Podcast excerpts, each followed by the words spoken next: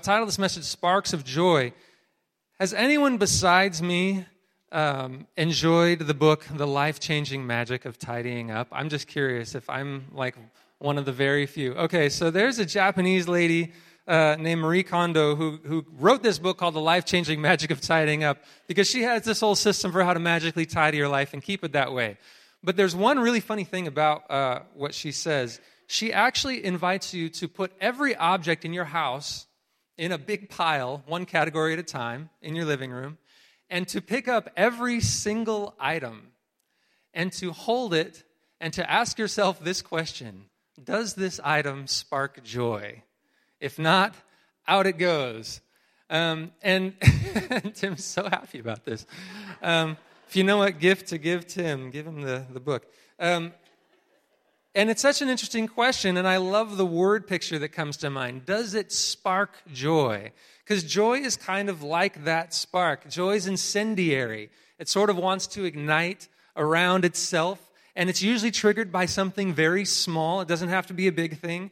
Joy is also intangible, it can feel like it's here one second and gone the next. However, joy is not insignificant. It is extremely, extremely important. Um, there are a few scriptures I'm just going to throw out there. Not, they're not going to be up there, but just listen to how important it is in the scriptures. It says, The joy of the Lord is your strength. So in Nehemiah, the joy of the Lord is your strength. Somehow, this spark that gets ignited becomes our strength. And then it also says in Hebrews that for the joy set before him, Jesus endured the cross. That sounds pretty important to me. The idea that joy would have fueled Jesus for his journey through what he was about to endure. That's in Hebrews 12. Joy is critical to us, like the combustion in an engine that powers our cars, all those little explosions that move those cylinders that make those wheels go. Joy sparks energy and motion in our life. Joy is evidence as well of God's kingdom at work, which is so nice to know that if you're looking for God, look for joy real joy, and you will undoubtedly find God. And lastly, I wanted to say about joy that Jesus had a, a prayer for us, and he actually prayed that we would experience his kind of joy. That's a pretty big deal if Jesus prayed it. So, what I want to do today is look at four moments in the Christmas story, four sparks of joy, and see what we can pull out of these moments for our lives and see if we can tap into the joy that is meant to be here this Christmas season. So, the first thing I want to talk about is the Magi. And um, I almost said Steve. Tim talked about these last week a little bit, and uh, so I'm not going to go over what he said, but, but what is interesting to me about the Magi is that they found joy when they found what they were searching for. And I'd like to read the scripture up here, so if you want to look with me, we'll read it together. When they, that's the Magi, these wise men, uh, had heard the king, they set out, and there ahead of them went the star that they had seen at its rising until it stopped over the place where the child was. And when they saw that the star had stopped, they were overwhelmed with joy. And on entering the house, they saw the child with Mary, his mother, and they knelt down and paid him homage or worshiped him. And then, opening their treasure chest, they offered him gifts of gold, frankincense, and myrrh. These magi or wise men were people who were looking for God, they were looking for truth, they were looking for something to worship, and they would have looked anywhere for it. They were searchers and learners. They were looking in the stars, looking for signs and omens. They were searching any kind of texts. They were on the lookout for what would be meaningful and beyond just what they could see and feel and touch with their hands. They probably spent months, if not a year, searching for this moment. Can you imagine? They saw an omen, they saw a sign, and they set out from the east, from wherever they were from, hoping to find whatever this amazing thing was represented in this star that they saw. And when they finally found it, they were absolutely overwhelmed with joy. Can you imagine following a star for months, hoping that at the, at the end of that rainbow, you're going to find what you've been looking for? Um, I was trying to think of an analogy of finding something. And honestly, I really love finding a Christmas tree. And there is that moment when you find a Christmas tree that is magical. And so I have a picture of a Christmas tree up here. Some of you might even recognize this Christmas tree. This is a very special Christmas tree. This is the Griswold Christmas tree. And I want to show you a picture, the next slide, of the face of the Griswold family and of Clark in particular. If that's not the look of joy at finding what you've been looking for, I don't know what is. That's fantastic. That moment of finding the thing that you've been searching for and thinking it's perfect, that is a special moment. Can you recall the last time you felt the joy of finding something that you were really looking for? Maybe that you had spent a long time looking for. We are all, I believe, if we pay attention, searching. We're asking questions, and these questions sometimes surface in our minds, and oftentimes the busyness of life just keeps us busy. But when things quiet down and we settle down, we realize there are questions lurking in our hearts, lurking in the back of our minds. These questions make us feel vulnerable. We don't have all the answers. Maybe we have doubt. Maybe we searched for a while and didn't find what we were looking for, and so we gave up searching. But in those moments, there is a beautiful promise that is made. God makes this promise to his people when he says, You will seek me and you will find me when you seek me with all your heart. Now, I imagine these magi setting out on their journey had to decide are we in this for the long haul? Are we going to follow this star until it finally stops, however long it takes? And obviously, they made it. But they took a huge risk, didn't they? And I believe that the joy that so many of us are waiting for, or hoping for, or wishing we're experiencing in our lives is at the end and the other side of risk. And that risk is hard to take, but there's a promise. And if we can hold on to this promise, it says, If you seek and if you search with your whole heart, you will absolutely find me. That is God's promise to us. It's a risk. It may take months, years of searching and, and risking doubt and unknown and uncertainty. But the promise is that joy is waiting at the end. Joy is waiting for us there. Secondly, I want to talk about angels.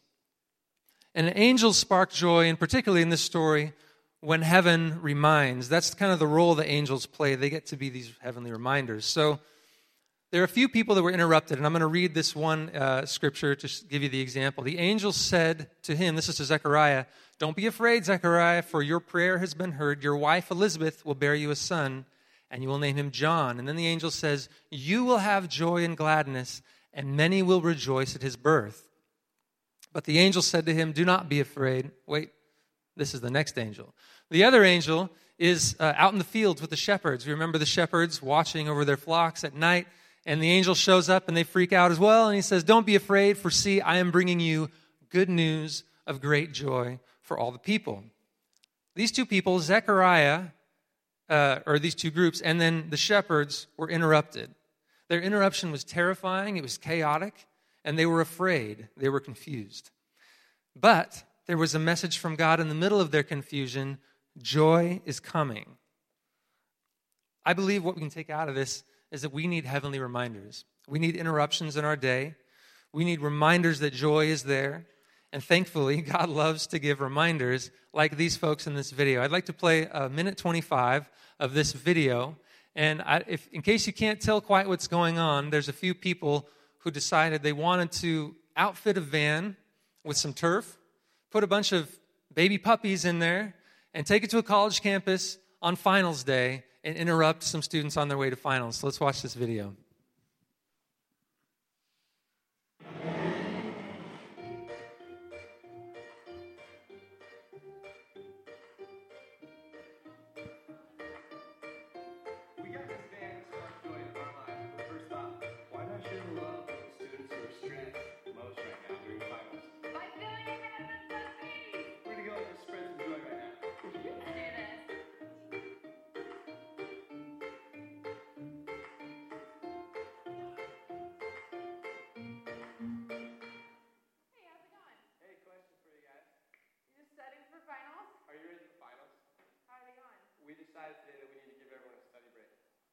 Something like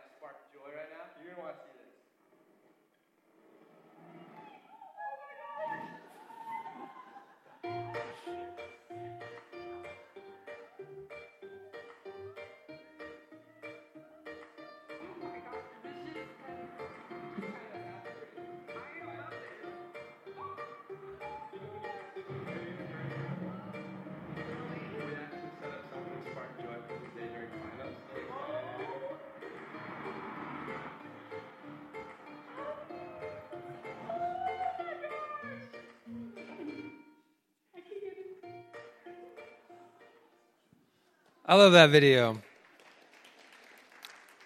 What a wonderful interruption, right? Don't you wish you were interrupted on your most stressful days with a van full of puppies? We need, we absolutely need interruptions and reminders, even though we sometimes hate interruptions. When I'm in the middle of a project, I'm doing a house remodel right now, and sometimes that little vibrating in my pocket is like the most worst feeling in the world because I, I just do not want to stop and be interrupted again. But every once in a while, it's a really wonderful interruption, and I actually need it, um, especially when somebody's been thinking about me or reaching out to me. Um, oftentimes, the circumstances in our life turn to routine. So for Zechariah, he was in the routine of being uh, a priest. He was doing his religious priestly duties, and he was doing the routine. For the shepherds, they were in their routine. They're sleeping out with their flocks, doing their thing. And in the middle of that, an incredible moment of wonder, of mystery, and awe that was already lacking. Do you feel like sometimes life lacks a little mystery, a little wonder, a little awe? That's probably one of my favorite things about this time of year, being with my kids and experiencing Christmas from that sense of wonder and awe again. We lose that as we get older and life gets more challenging. Whether it's religion, whether it's our work, our family, our routines, whatever it is, they sort of become dull. And these, these interruptions that we need, that God loves to give, are like a light that suddenly sparks in a room where we've been sitting in the dark focusing on one little piece. And maybe it's a worrisome piece. Maybe it's something that's got us really down or frustrated or upset. And these interruptions open us up to a world that exists that is so far beyond what we've been focusing on. And without those, our life becomes very small. So joy becomes that light. There are many good things that God has placed around us. In fact, they are all around us. And without the reminders, we soon forget. So Christmas invites us to get out of our regular routines. That's a really nice part about this season. And invites us to wake up to the bigger picture. And what's the bigger picture? God has brought joy to the world. That's an amazing gift. That is God's gift to the world, one of the many gifts He has. It's here and it's available, and we can be awakened to it. Thirdly, I like to talk about babies. And uh, in the story, uh, babies spark joy when they get together. So let's read the scripture about what happens when a couple babies get together. As soon as I heard the sound of your greeting, says Elizabeth, the child within my womb leaped for joy. One of the craziest things I've ever experienced was when my children were inside of my wife's womb and you got to feel them move. And we saw the foot and the hand, and you could actually experience it. It was just mind blowing. This baby leapt for joy. I don't know what that experience is like, but I know that it was probably very surreal. We know that babies love being together. I was just with my nephew, who's about six months old, the other day, and he hated being left alone. He did not want to be alone by anyone. Hands would go out to anyone who would come near. We are wired for this. So I actually um, I brought a book, and I meant to get it out when I got out my sermon, which I also forgot to bring up here with me.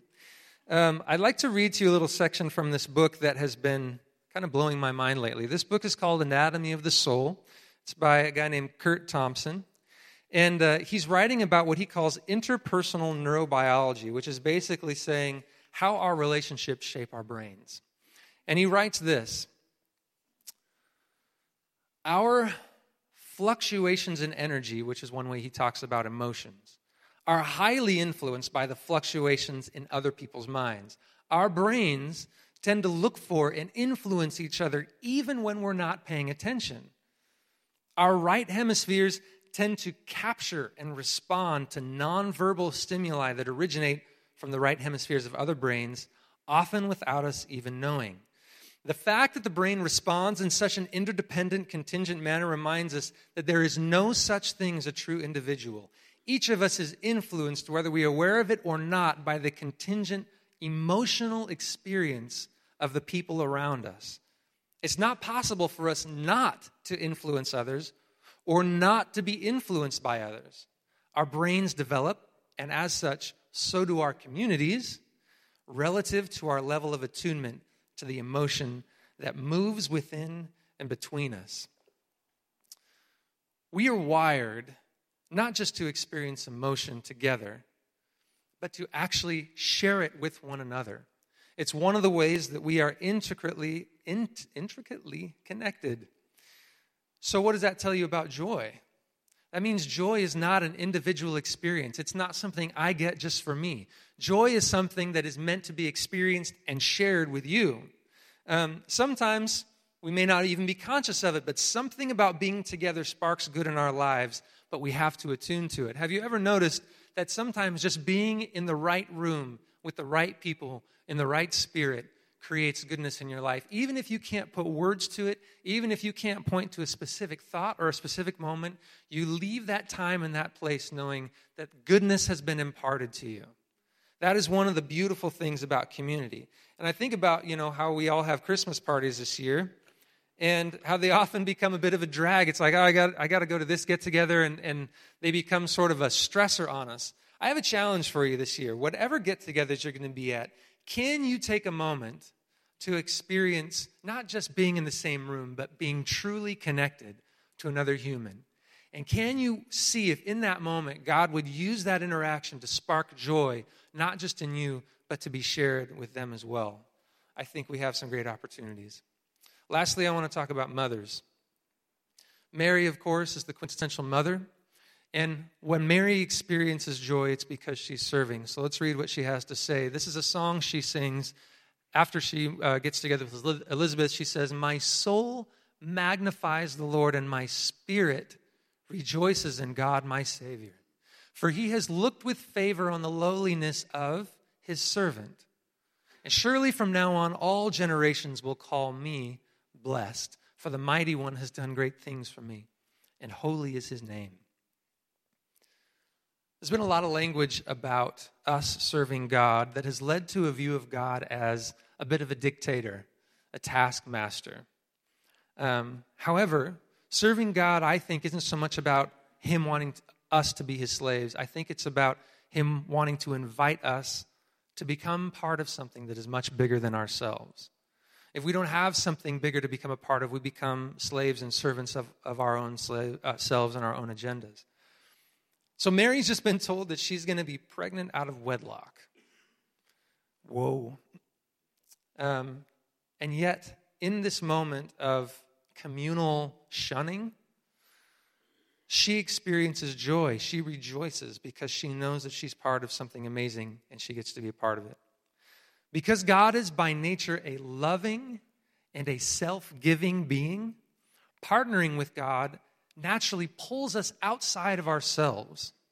It takes us beyond ourselves and into the lives of others, and it gives us a new vantage point from which we can see God's power extended through us on behalf of those who need mercy and who cannot rescue themselves.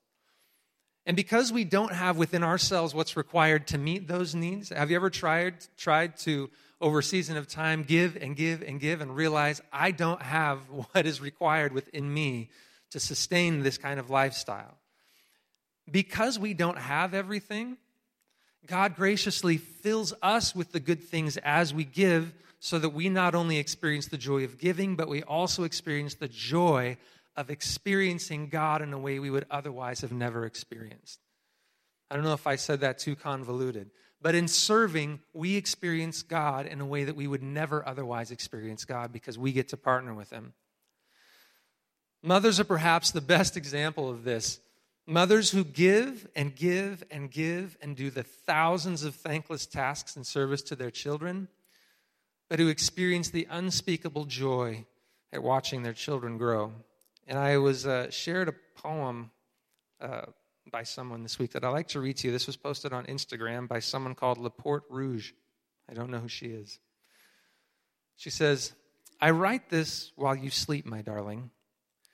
It has taken all my will not to wake you to tell you that you just turned six. Six. You are six, and it aches to even whisper it as I type, but the ache um, but the kind of ache like when you hear a piece of music that moves you. Yes, like that, but a million times more. I have been writing this for you for weeks in the lining of my heart, each time with a lump in my throat, followed by a memory of something you did or said from the last five, four, three, two, one, and months old.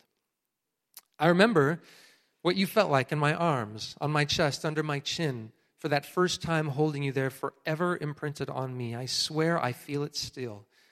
Do you know what my heart feels like when you speak? When your singing reaches the happiest part of my soul? Or when your beautiful hands reach for mine, and that moment where your hands, like lockets worn through history of time, do you know what it's like to hear you read a book to yourself, a fairy tale for one who's dreamt of you for so long?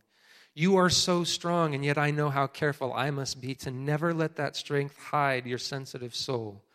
Do you know what it's like to wake up as the sun is barely up and to turn to see you sleeping so peacefully as you were made new that very night? My love, this is what you are to me, the greatest love I have ever known. I know I don't deserve you or even come close to do uh, to giving you all you deserve, but I dream of a million things for you. But somehow you remind me that this is now, that today is what counts, that we must stop and smell the roses as often as the moments arise. I have a million things I wanted to write about you.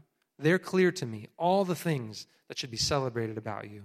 But all I can do is be reminded of how I wanted to shout on the rooftops when you became mine and I yours. So hear me, world. My wise, smart, beautiful, sensitive little girl is six, I tell you. My dear poet, I love you, and one day someone will discover better words to describe the love a mother has for her daughter. I believe the joy of Christmas can be found by tapping into God's joy as He joyfully loves and serves His world. Um, I want to have a moment of reflection to wrap up, and if it helps you to close your eyes, uh, to be introspective, you're welcome to do that.